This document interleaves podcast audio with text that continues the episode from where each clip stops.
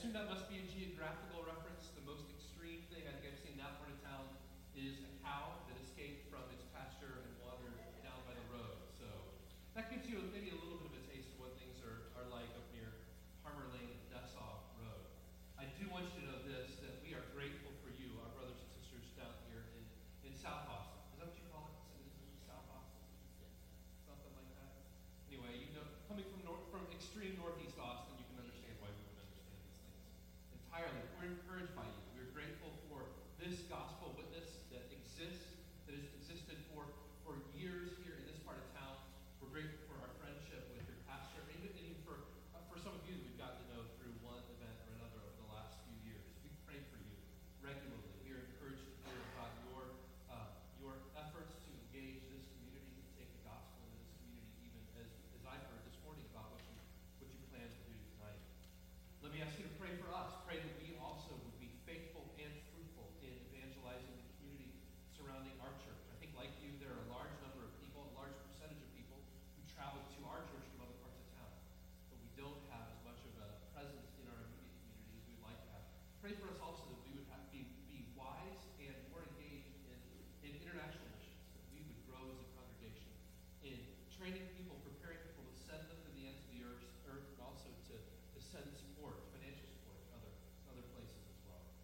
Well, that is a, just a little bit of a, of a greeting and a, and a little bit of an explanation to you of, what, of where we're from, where we're about. We're grateful. I'm grateful for this opportunity to, to minister to you this morning. I pray that it will be fruitful among you as well. Thank you for your encouragement, your opportunity. I do want to ask you to do something. It might be a little bit uncomfortable here at the beginning of the service, so here it is. I'm walking slowly towards it. I want to ask you to reflect upon your own heart, upon your own experience, upon your own place in, in Christian growth at this point. So here's my question for you to reflect upon. Are you, personally, are you more inclined to hopelessness or to prideful self sufficiency? Are you more inclined in your life towards hopelessness? My life is a mess. I, have, I, I, I am a wreck. Nothing can save me. Nothing can change me. Or are you more inclined towards prideful self sufficiency? Okay, I've got things pretty well figured out. I'm on a good track. I've got it under control. My life is stable and under control. Well, if you all ask me that question, if you all ask me that question, I think I know the, the answer pretty quickly. And I, I have to say, I think I'd be pretty proud about that, that I understand myself and my own tendency toward prideful self sufficiency. Some of you might be torn, thinking, you know, I'm such a mess that I struggle with both. I'm proud and self sufficient and hopeless. Some of you might be thinking, no, I, have got this pretty well under control. I've got these problems pretty well licked. Well, no, no matter who you are, whether you're thinking clearly one or the other or both or neither, I think I can promise you, based upon what we know from Scripture about humanity, that all of us, in one way or another, or in both ways, struggle with tendencies towards hopelessness or towards self sufficiency. This passage that we'll be looking at this morning, 2 Corinthians 3, I believe addresses both. It crushes both, kills both hopelessness and self sufficiency in our lives. Now, let me just put all my cards, most of my cards, on the table here up front and tell you where we're going today. If you remember this statement, I think it will help you to grasp where we're at at each individual point along the way. Here's the main idea of what I think this passage is telling us. Here it is God's Spirit is now doing what God's laws could never do by themselves. Let me say that again. God's Spirit is now doing in us, in you. God's Spirit is now doing what God's laws could never do by themselves. I'm going to read all the way through 2 Corinthians chapter 3. Listen for four, four contrasts that support my main point, my main idea about what God's Spirit is doing that the laws alone could never do. There are f- at least four contrasts in this passage that lead me towards that conclusion. I want you to watch for the contrast in what we experience now between what we experience now and what God's people, the Israelites, experienced thousands of years ago. We experience a more permanent hope, the promises, the guarantees of God's new covenant in Jesus. So there's a more permanent hope, there is a more effective instrument. For Israel, it was the laws written on stones. In this passage, for us, it is the Spirit writing on our hearts. Third, there's a more desirable outcome. It leads us to life, not to death. And then finally, it results in a more dazzling display, a more brilliant display of God's glory. And this is the way the gospel changes us to display the glory of Jesus Christ. We'll see all of these, I hope, as we read through the entire chapter. Watch for them along the way. Watch to see how God's Spirit is now doing in us what God's laws could never do on their own. I invite you to read, to listen as I read 2 Corinthians chapter 3. Are we beginning to commend ourselves again, or do we need, like some people, letters of recommendation to you or from you? You ourselves, our, our letter written on our hearts, known and read by everybody. You show that you are a letter from Christ, the result of our ministry, written not with ink, but with the Spirit of the living God, not on tablets of stone, tablets of human hearts. Such confidence as this is ours through Christ before God, not that we are competent in ourselves to claim anything for ourselves, but our competence comes from God. He has made us competent as ministers of a new covenant, not of the letter, but of the Spirit. For the letter kills, but the Spirit gives life. Now, if the ministry that brought death, which was engraved in letters on stone, came with glory, so that the Israelites could not look steadily at the face of Moses because of its glory, fading though it was, will not the ministry of the Spirit be even more glorious? If the ministry that condemns men is glorious, how much more glorious is the ministry that brings righteousness? For what was glorious has no glory now in comparison with the surpassing glory. And if what was fading away came with glory, how much greater is the glory of that which lasts? Therefore, since we have such a hope, we are very bold. We are not like Moses, who would put a veil over his face to keep away to keep the Israelites from gazing at it while the radiance was fading away. But their minds were made dull. For to this day, the same veil remains when the Old Covenant is read. It has not been removed, because only in Christ is it taken away. Even to this day, when Moses is read, a veil covers their hearts. But whenever anyone turns to the Lord, the veil is taken away. Now, the Lord is the Spirit, and where the Spirit of the Lord is, there is freedom. We who with unveiled faces all reflect the Lord's glory, are being transformed into his likeness with ever increasing glory, which comes from the Lord, who is the Spirit. Let's pray. Our Father in heaven, we pray this morning in these next few minutes that you would grant us unveiled faces, that we would behold the glory of Jesus Christ, that we would behold his, your glory as it's reflected in his face. Lord, this will come to us not by our wisdom, our insight, our study, our, our attentiveness. It comes to us from, from you, in the person of the Spirit. And we pray that you would grant us this gift this morning. We pray in Jesus' name. Amen.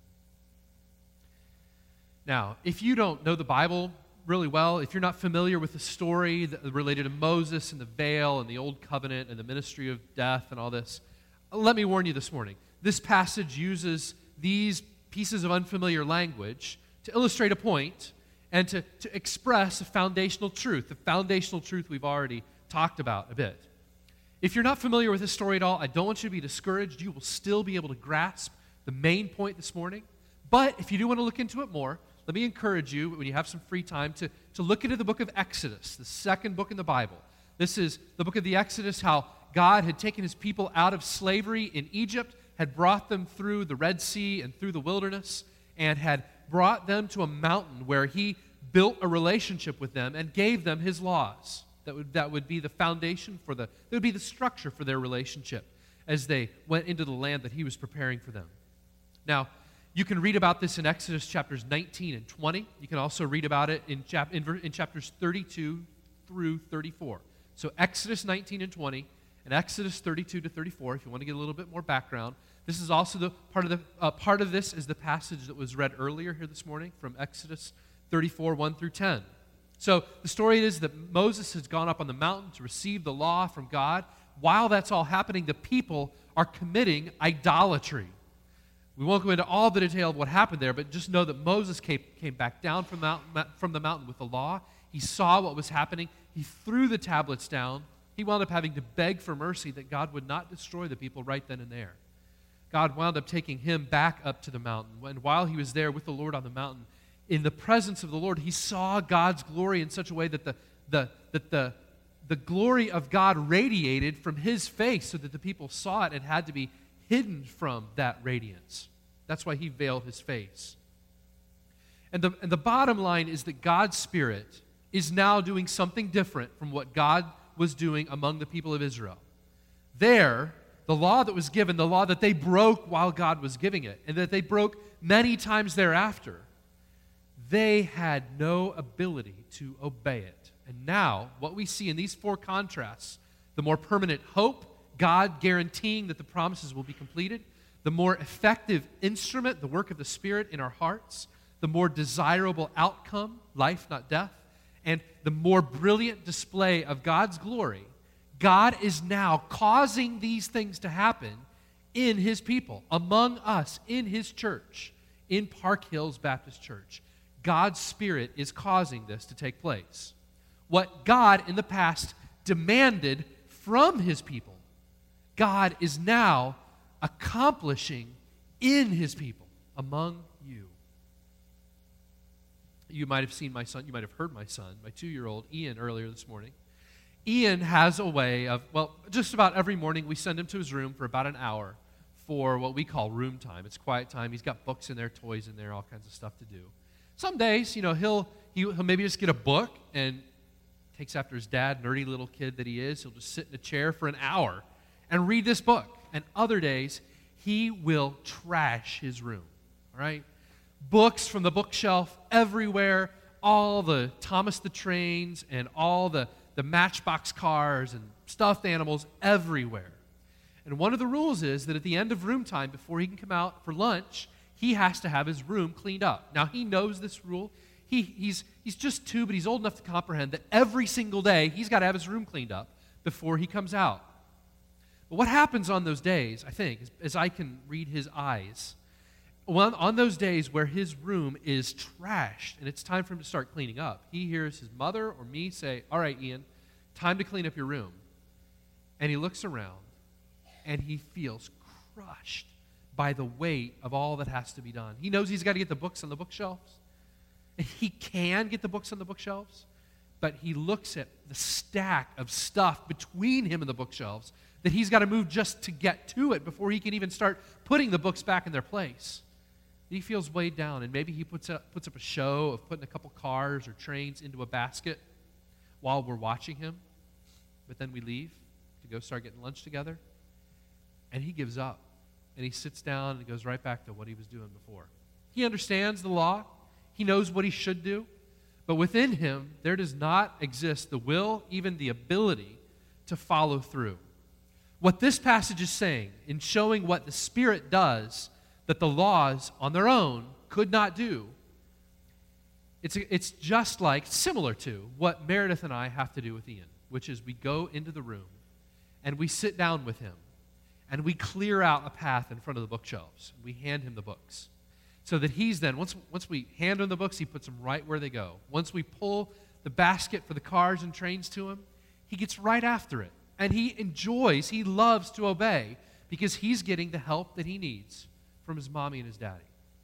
God's laws on their own look to us and really are to us what that mountain of mess is to my son. He feels no ability to obey it. And for us, we're even in a worse condition. We really have no ability to keep all of God's standards, all of God's expectations, all of God's laws on our own. This passage is, telling, is, is painting a picture to us of how God comes in beside us. God actually entered human flesh in the person of Jesus Christ to experience human flesh like we did. And not just to help us by handing us the books to enable us to do the work on our own, but actually to do all of that work on our behalf. Living the perfect life that all of us should have lived, but did not and never will. And also taking upon himself the penalty that each one of us deserved because of our failure. So, because of each one of us, because of the fact that each one of us have failed to keep God's laws, Jesus Christ entered humanity to take God's punishment for our failure to obey. That's the good news of the gospel. That Jesus did for us what we could not do on our own.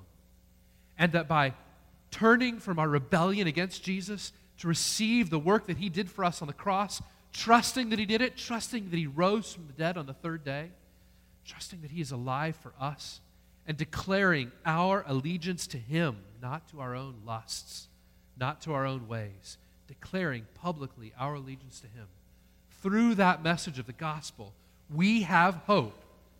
We have hope that we'll be freed from the penalty of sin, but we also have hope that God's Spirit will cause us to obey, to lead us to the point where we begin to do what God expects of each of us.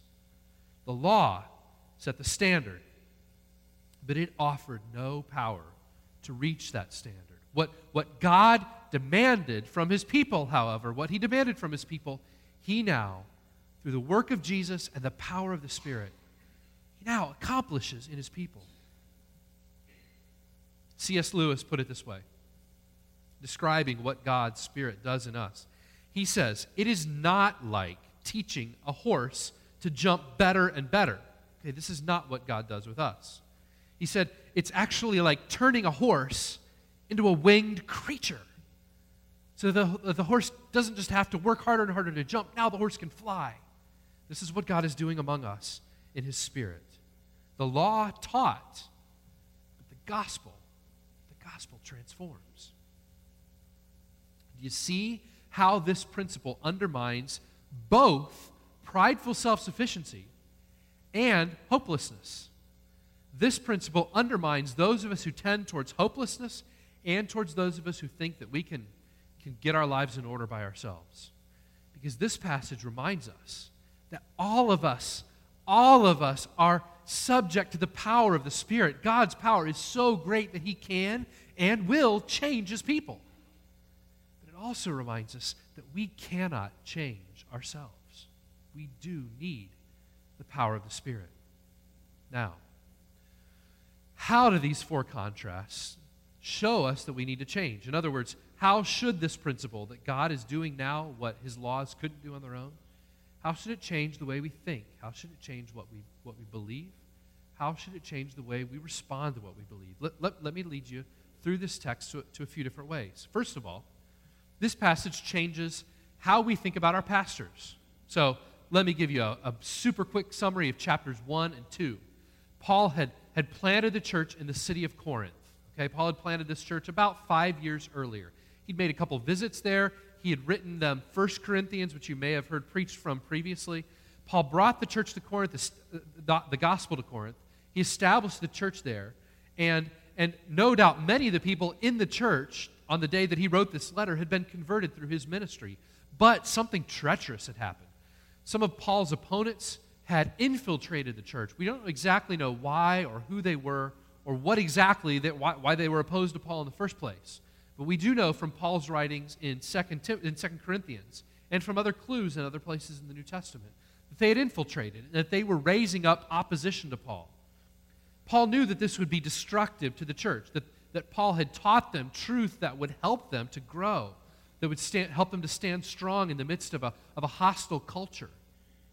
And Paul knew that these false teachers, that his opponents would not, were not showing love to the church in Corinth. So he wrote Second Corinthians in order to help the church reconcile with him and to re embrace his ministry.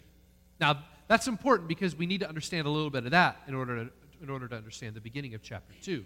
So, what we read about in, in, in verses 1 through 3, this, these things about Paul commending himself, about this letter of recommendation, asking, Do I need a recommendation? That he's, he's saying that because the Corinthians had, had experienced some hostility towards them. And Paul, Paul's argument in this chapter his argument for why the church should receive him again is basically this Dear Corinthians, do you really need a letter from somebody else to know that my ministry is based in the Word of God? Do you really need somebody else to tell you? You know, the, uh, the church in Jerusalem or the Apostle Peter, do you need them to tell you that I really preach the truth to you? No. Do you, do you not realize that you, you, the church, you are the best possible defense of my ministry? Your changed lives verify that the power of the Spirit is present in my preaching. That's what Paul's telling them. He's reminding them how, of how much their lives were transformed. That they were people who had been tolerating slander against Paul and that by now had begun to, to receive him again. If you read through 1 Corinthians, you'll know that the church in Corinth, what do you know about it? I mean, think of all the sin that you read about in the church in Corinth, in 1 Corinthians. They were divisive, they were suing each other. There were rich people flaunting their riches and excluding the poor people. There, were, there, there was pride in spiritual gifts. There was even pride in how tolerant they were of sexual immorality. But these people had begun to change. The Word of God, through Paul's preaching and writing, had begun to change them by the ministry of the Spirit. So, no, Paul did not need a letter from Peter or from Jerusalem or, or from anybody else to authenticate his ministry. Their lives were all the evidence that was necessary. Now, how does this apply to Park Hills Baptist Church? I have there's nothing that makes me think that there is divisive conflict in this church. If there is, if there is for some reason divisive conflict in this church, consider how Jesus Christ has changed you. Consider how the, the, the, ministry of the Spirit has brought unity in the past, and consider how God's Spirit, through the ministry of the preached word here, might be leading you to reconciliation in the present. But I don't perceive that to be the case. So, how else might it apply? Well, first of all, let me encourage you to examine yourselves. Do your lives, does your life as an individual, does it authenticate the ministry of the gospel among you? Some of you might have reflected earlier or be reflecting now and think, you know, I see evidence that God's Spirit is working in other people around me, but if I'm going to be honest and evaluate myself, I'm pretty much the same person that I was five years ago, or 20 years ago, or 40 years ago. I pretty much have the same level of love for the Lord, the same commitment to obedience. If that's true of you, I'm not going to beat you over the head, but I'd want to, out of love, I would want to warn you and encourage you that you should speak to someone about that. Find someone who is an example of godly faithfulness, of biblical wisdom, someone in this congregation that you can trust to speak with you about those things. I know your church well enough to know that the leadership of this church would not judge you, would not look down on you, but would be encouraged to hear that God's Spirit is working in you to the point that though your heart may have been hard for a long time, that the Spirit is now stirring you up to consider how you might need to repent and grow in your faith in Christ. So, brothers and sisters, if you would look around at others and see evidence of the Spirit working in them but not in you, me encourage you to, to humble yourself. You will not regret it. On the last day, when you stand before Christ at His judgment, you will not regret having humbled yourself on this day. So I speak these words in love and encouragement, knowing you'll be welcomed. But second, recognize for those of you who might be encouraged hearing that, having, having seen that God's Spirit is working in your life, you can look back one year, five year, 10, 20 years, and see how you love righteousness more than you did then. You love the gospel more than you did years ago. Let me encourage you to recognize that the change in your life is not primarily, it's not ultimately because of your pastor or your pastors. So look at if we look at verse 3, we see that that that, um, that Paul's ministry, his, the, the Paul's ministry really was a letter from Christ, written not with ink, but written with the Spirit.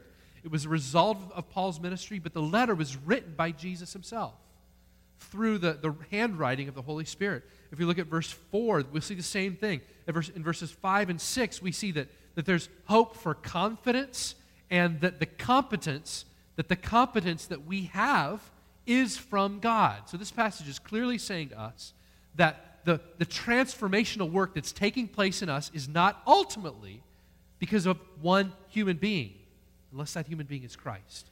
Ultimately, the work that is taking place among us, the change is because of the work of the Spirit. Now, there are enough passages that encourage us to give thanks to pastors, to encourage them, to honor them, that I would not disregard your pastor's ministry in the slightest. In fact, Paul says it here in verse 3. He says that you are a letter from Christ, the result of our ministry. So, Paul was a, an instrument in the hands of the Holy Spirit in the, in the work among the Corinthians. So, you should honor your pastor, you should encourage him. You should give thanks to him, not just to him, but to one another as well, to build up his ministry. But even as you do that, remember, do not be dependent upon anyone who is solely human. Your dependence must be upon the God man, Jesus Christ. High Pointe Baptist Church does not have any perfect pastors, and neither does Park Hills Baptist Church. But both of our churches, both of them have a perfect Savior. We can rejoice in that. Remember, whatever fruit exists is ultimately because of God. This, the wording that Paul uses in, in, in, in talking about his ministry in verse 3 shows us it's, it's a picture of a kind of a couple things. One is that, that there's a letter from Christ. It's as if the pastor is a mailman. He didn't write the mail, he didn't stamp the mail, but he delivers the mail. The mail is from Christ himself. Another word that, that's really in the background of the language that Paul is using here is that, that Paul didn't Paul didn't cook the meal. I'm not cooking the meal today. Samuel won't cook the meal next Sunday. We are simply waiters. We are servants delivering the meal to you. A meal that has been prepared, a feast that has been prepared by our King. So, brothers and sisters, even as you, even as you do rightly honor your pastor, do not place your dependence upon him. So, this passage changes the way we think about our pastors. It also changes how pastors ought to think about their ministry. So, you might be thinking, hey, why are you saying this, Ben? Our pastor's not here, he's somewhere else. Why are you talking to me about pastors? Well, several reasons. Because some of you, I suspect, God might move in your hearts to, to encourage you to be a pastor, perhaps in this church, whether paid or unpaid, whether full time or volunteer, perhaps even another church, in, an, in another church, in another place, or in another place in this town. God may be stirring you up. So let me encourage you, and let me encourage others among you who teach the Bible in different ways in this congregation, in Sunday school classes, or children's church, or, or in small groups, or in other ways. Let me encourage you with the same mindset. First of all, let's cultivate godly ambition. Verse 4 tells us that our confidence is through Christ before God. We have every right to be ambitious in our pursuit of the mission that God has entrusted to us. Congregation, I want to encourage you to be inclined to trust and follow the godly ambition of your leadership. So when your leadership encourages you, places before you ambitious goals for the declaration of the gospel in this community and to the ends of the earth, be inclined to trust it and follow it. Let's cultivate godly ambition. Let's also guard our hearts. Look at verse 5 for just a moment. Verse 5 says, not that we are competent in ourselves to claim anything from our, for ourselves, but our competence comes from God. Paul here says to us that we need to crush in our minds a hiss that we who teach God's word will hear from time to time. So, whether you teach it already or whether you aspire to teach God's word, be alert. Guard your hearts to crush the hiss of the serpent our enemy, the devil, when he whispers in our ears, we're pretty talented. We're pretty, we're pretty gifted. We have abilities that other people don't have. And we seem to be able to communicate truth in a way that people want to listen and respond to it and might even be changed by it. And wow, aren't we special? Because we can hold people's attention for a little while. Brothers and sisters, take your heel and stomp on that and use the words of this verse to do it. We are not competent, competent in any way in ourselves, but only because of the work of the Spirit. Let's also give thanks for whatever confidence we do have as a gift. So Paul has said that, he says in verse 6 that he made us competent. He made us competent as ministers of a new covenant. And ultimately, it is not we who give life, it is the Spirit who gives life. So, congregation, I do want to encourage you to give thanks for those who teach God's word among you. I will not know all of your names. I do know Samuel's name, and I want to encourage you to give thanks for how God has gifted you in Samuel. Uh, let me, let me encourage you with this that before Samuel was uh, the, the, the pastor here at Park Hills Baptist Church in previous ministry roles that he had where he could go and preach in other churches upon request on Sunday, he was the person that our senior pastor, that Juan, he was, he was Juan's go to guy when Juan was going to be out of town. Out of all the people that he could have called upon to preach here in Austin, Samuel was the one that he went to because he knew that he could trust that Samuel would preach truth and that he would preach truth rooted in the pages of the Word of God. So I want to encourage you with that, with that evaluation from the man that I trust to lead our congregation, that he has also entrusted you with a man who is gifted by God and capable. So let's give thanks. Our minds should be changed in another way. We should be changed in how we think about God's, God's laws and our rules. We should be changed in how we think about God's laws and our rules. So I think there's two, at least two, two really bad streams of thinking in Bible preaching churches today. One of those streams says that since laws can't save anybody by themselves, let's just loosen up. Let's relax. Laws may not, even be, may not even be necessary. We may not even need rules for our kids. Well, actually, we need to learn to submit to authority. That's why Paul wrote these first three chapters, was because the church was rejecting his authority under false teaching, and Paul wanted to encourage them not on a power trip, but because he wanted what was best for them. Paul knew that this church would not be well served if it was led astray. Paul knew that this church needed the authority that, that, that, they needed Paul's authority to bless them because Paul's authority was rooted in the ministry of, of Jesus Christ. So, godly authority is one of the ways that, that God blesses his people. The mantra that we'll hear often today, maybe even often in particular in Austin, this mantra, question authority, that has another one of the, the whispers, the hisses of Satan behind it. Because ultimately, God's authority, we must not question it. That's what got Adam and Eve into all the trouble to begin with, was Satan leading them to question God's authority. So, parents, let me encourage you in this way. When you let your kids disobey you, you're teaching them something. Not just that they can get away with things with you, you are teaching them about God. You are to your children a picture of what God is like. You're a picture of God given godly authority. So when you let your kids disobey, you're teaching them, whether you realize it or not, that, that God doesn't really care whether they obey Him. When you promise consequences and then you do not discipline them in the way that you've promised, you are teaching them that God's warnings of judgment, you are teaching them that God's warnings of judgment are not real and that our need for deliverance by Jesus is just a fairy tale. You are painting that picture that will stick in their minds for years in the way that you hold them accountable. But then there's another stream, and this other stream says that if we make it hard enough for people to sin, if we, then we can just then we can make them holy. We can make their hearts good. If we build the, the walls high enough to keep the world out, we can make our children into what we want them to be. We can make people into what we want them to be. Churches do this, Christian schools do it, Christian colleges do it, parents do it, homeschooling parents do it. And I have every confidence that, that public schooling or Christian schooling parents do it as well. The problem is that it is grotesquely incompatible with what God said in the Bible. So, right here in verse 6, we see that God's laws could not save apart from the work of the Spirit.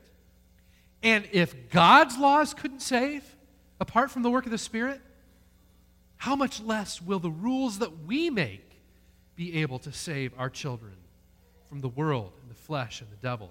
Now, I am not saying throw your kids to the world. I'm saying don't trust in your walls.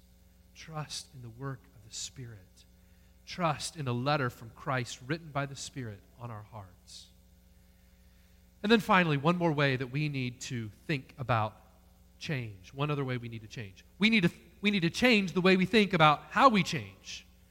This passage leads us to change the way we think about how we become more like Jesus. And here I'm going to zero in on verse 18. Let me read it again. We who with unveiled faces all reflect the Lord's glory are being transformed into his likeness with ever increasing glory, which comes from the Lord, who is the Spirit. Here's what we need to understand about how we are changed to reflect the glory of Jesus Christ. First of all, it's a process. This is what Paul means when he says we're being we are being in the process of we are being transformed into his image with ever increasing glory. That's what he means. Slowly but surely, the Spirit is changing us so that we look more like Jesus. If you look back in chapter 2, we see that slowly we are being changed so that we smell more like Jesus.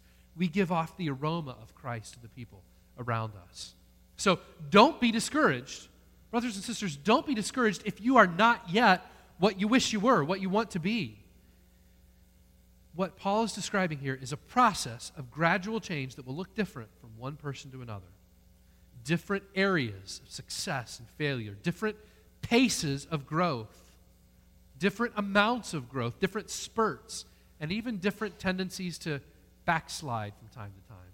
I have some friends, a whole family of friends. They get into these weight loss competitions with each other. And I think it's because of their physiology. All of them can like drop 25 pounds in what seems to be like no time. And then the competition ends. I'm not sure whether it's physiology or competitiveness because they're super competitive too. But then the contest ends, and what happens? Right back to where they were, and maybe even a little bit more.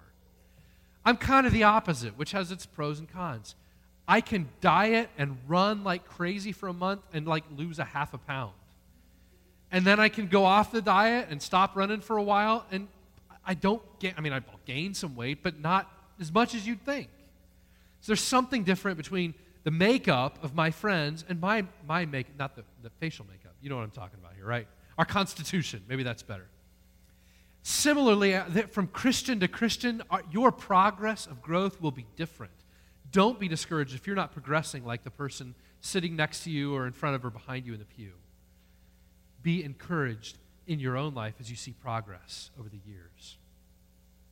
This process ultimately depends upon God. That's what we see at the very end of the verse.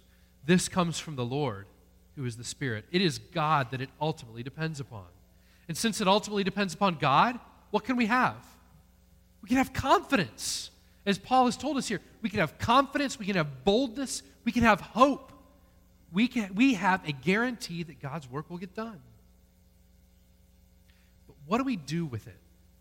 what, what, what do we do with this glory? So you see, you probably saw here in verse 18 that, that we, with unveiled faces, all reflect God's glory and we're being transformed. Now, some of you may also have translations that say that we are we behold this glory or that or that we contemplate on this glory. I think those words actually capture the idea a little bit better than reflect. We do reflect the glory of Christ. That's what happens when we receive it, after we receive it. But the way that we become, the, the, way, that we re- the way that we receive the glory of Jesus Christ is by gazing on it, by beholding it, by contemplating on it. So you've seen the, the computer software that grotesquely distorts a picture, right? You've seen it where an eye all of a sudden is really big, or the chin's really wide, or one thing or another. You've seen this. You've posted pictures of yourself on Facebook, some of you. This is what we do with God's image. When we sin, we distort the picture of what Jesus Christ is. But as we gaze into the Word of God to see a picture of the gospel, as we see what Jesus has accomplished for us, and as we see what the Holy Spirit promises to do in us, as we get a picture of how glorious the gospel is, that work of the Holy Spirit changes us from the inside out so that we then do reflect God's glory to a watching world this gospel message that God's Spirit, the gospel message is that God's Spirit gives his people new hearts so that they become a more brilliant display of God's glory. Like the sun, the stars are still in the sky this morning, but the sun has eclipsed the glory of those stars. That is what God is accomplishing in us. So, do you see how this passage kills hopelessness and pride. Do you see how it gives us hope that we will change, that we will produce spiritual fruit because the Spirit is making it happen? But you also see that this passage, this passage kills pride because it is, it is not we who are creating that glory. It is God's Spirit putting His glory in you. John Stott, a British writer of the past century, put it this way At every stage of our Christian development and in every sphere of our Christian discipleship, what do you think is our greatest enemy? He said, Pride is our greatest enemy, and humility, our greatest friend we need to cultivate a humble hopefulness, a dependent, depending on the work of the Spirit, a dependent optimism for what will be accomplished in us. This passage gives us hope for victory over hopelessness and hope for victory over self sufficient pride. John Newton, the man who wrote Amazing Grace, the man who was a slave trader, who then became one of uh, one of, of uh, his name is slipping my mind all of a sudden. The man who defeated the slave trade in England, William Wilberforce. He became one of William Wilberforce's supporters in putting the slave trade to an end in England. This is a man who understood what it meant to change by the power of God's Spirit. And he summed up what I think might be our experience as well. And I think this will be, I hope this will be encouraging to you. He said this, John Newton. What God he said, I- am saying this what God demanded from his people, now he accomplishes in his people. And Newton put it this way Though I am not what I ought to be, nor what I wish to be, nor what I hope to be, I can truly say I am not what I once was, a slave to sin and Satan. And I can heartily join with the apostle and acknowledge, by the grace of God, I am what I am. Let's pray.